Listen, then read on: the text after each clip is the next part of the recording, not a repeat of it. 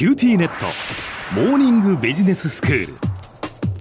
今日の講師は九州大学ビジネススクールで企業戦略がご専門の目代武史先生です。よろしくお願いします。よろしくお願いします、えー、前回から先生全社戦略というお話をしていただきました。まあ各部署でこう決めることではなくってその本社でもってこうやるよっていう方向性を決めていくっていうこれが全社戦略ですよね。そうですね、はい、その中の多角化ということでしたけれども、はい、そうですね。あの多角化というのは、まあ、ある企業がですねその内部に複数の事業を保有するようになることを、まあ、意味していくわけなんですね。例えばそのもともとエレクトロニクスメーカーであったソニーは多角化によって映画ですとか音楽などのエンターテインメント事業であったり、うん、銀行や保険といった金融事業などに事業の幅を広げていますね。はい、まあ、前回はこの多角化の種類ですとか方向性によって利益や売上高生産性などの経営成果に違いが生まれる傾向があるんだというお話をしてきました。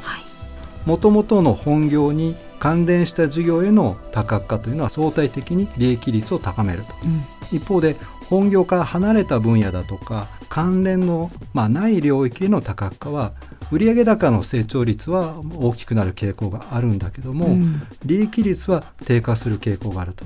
まあ、こういったことが過去の研究によって明らかにされてきました。はい、では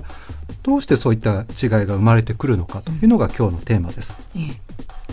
でこれまでの、えー、多角化研究によってですねこの形成化の違いというのは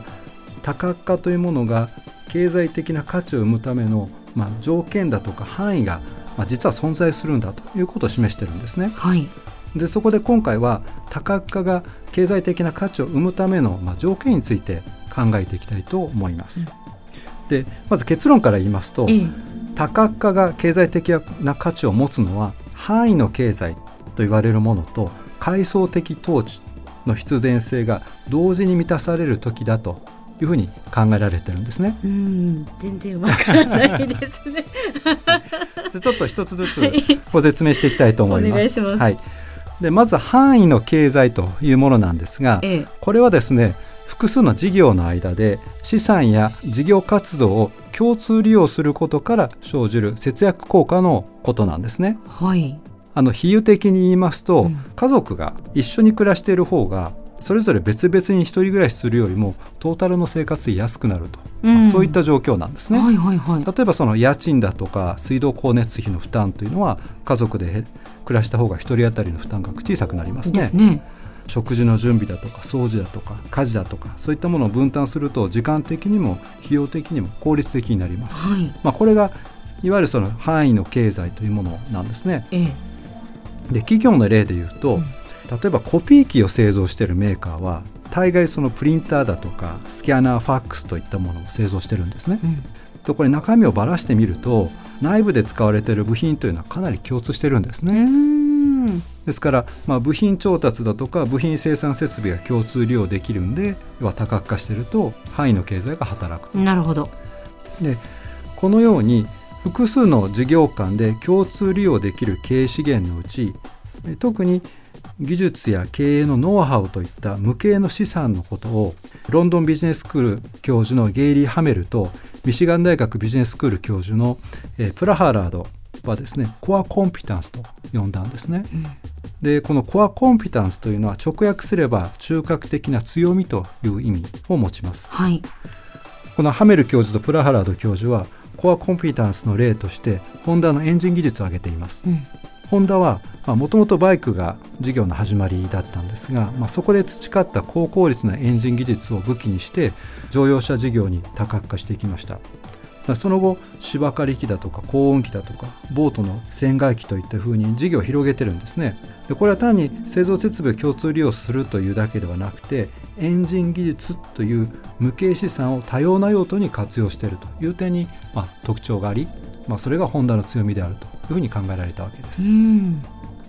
でこのコアコンピタンスというのは技術力や経営ノウハウといったある種の知的資産なんですね。でこれは物と違って使えば使うほど経験値だとかノウハウが溜まっていくんですね。まあ、さらに資源の共通利用による節約ってものを超えて事業同士に互いに経営効果を高め合う場合というのもあるわけですね。でそれが相乗効果いわゆるシナジーというものです。うん、例えばその恒例と言えるのはアップルなんですが、はい、まあ、いわゆるこう MacPC をはじめとして iPad、iPhone、Apple Watch などさまざまな製品を持っています、うん、アップルの特徴はこれらの情報端末を横断する形で Apple Music App、Apple TV App、Apple Books App といった形に音楽や映像コンテンツの販売流通事業、まあ、これかつては iTunes と言われていたものですが、うん、これが継ぎ目なくつながっているという点にあるわけです。うん、で MacPC を持っている人は Apple Music App だとか Apple TV アップを介して iPhone や iPad など別の端末と音楽データなど常に同期化できます。はい。またこうした情報コンテンツの利用歴が長くなるほどデータが溜まっていきますので次の買い替えの時もアップル製品を選択するようになると、うん、まあ、こういった形でハードとコンテンツがアップルの中で連結しているためにお客さんは一度アップル製品を使い出すと、まあ、そこにこうロックインされてしまうわけですね。うんはい、でこれは、まあ、ハード事業とコンテンツ事業を別々に運営していては、まあ、生まれないまさにシナジーと言えると思います。では先生今日のまとめをお願いします。はい今日は多角化が経済的価値を持つための第一の条件として事業間に範囲の経済を生み出せるかどうかが鍵だというお話をしました。範囲の経済とは事業間で経営資源や事業活動を共有化することで生まれる節約効果のことです。中でも事業間で共有される技術やノウハウといった無形資産はコアコンピタンスと呼ばれます。また事業間で互いにプラスの影響を与え与え合う効果を相乗効果つまりシナジーというわけなんですね。ただし範囲の経済が存在するだけでは多角化を正当化できないんですね、えー、もう一つの条件として複数の事業を一つの企業組織の中で行うべきかという問題があります。これに関しては、えー、次回以降階層的統治という話題の中で、えー、お話ししていきたいと思います。今日の講師は九州大学ビジネススクールで企業戦略がご専門の木大武文先生でした。どうもありがとうございました。ありがとうございました。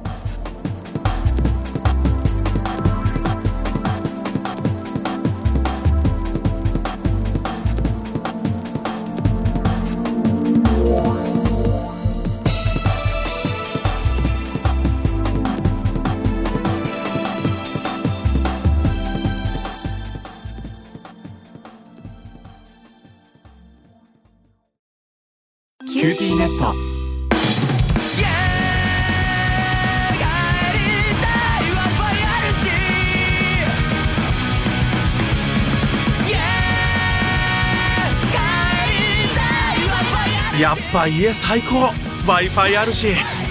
光はビビック。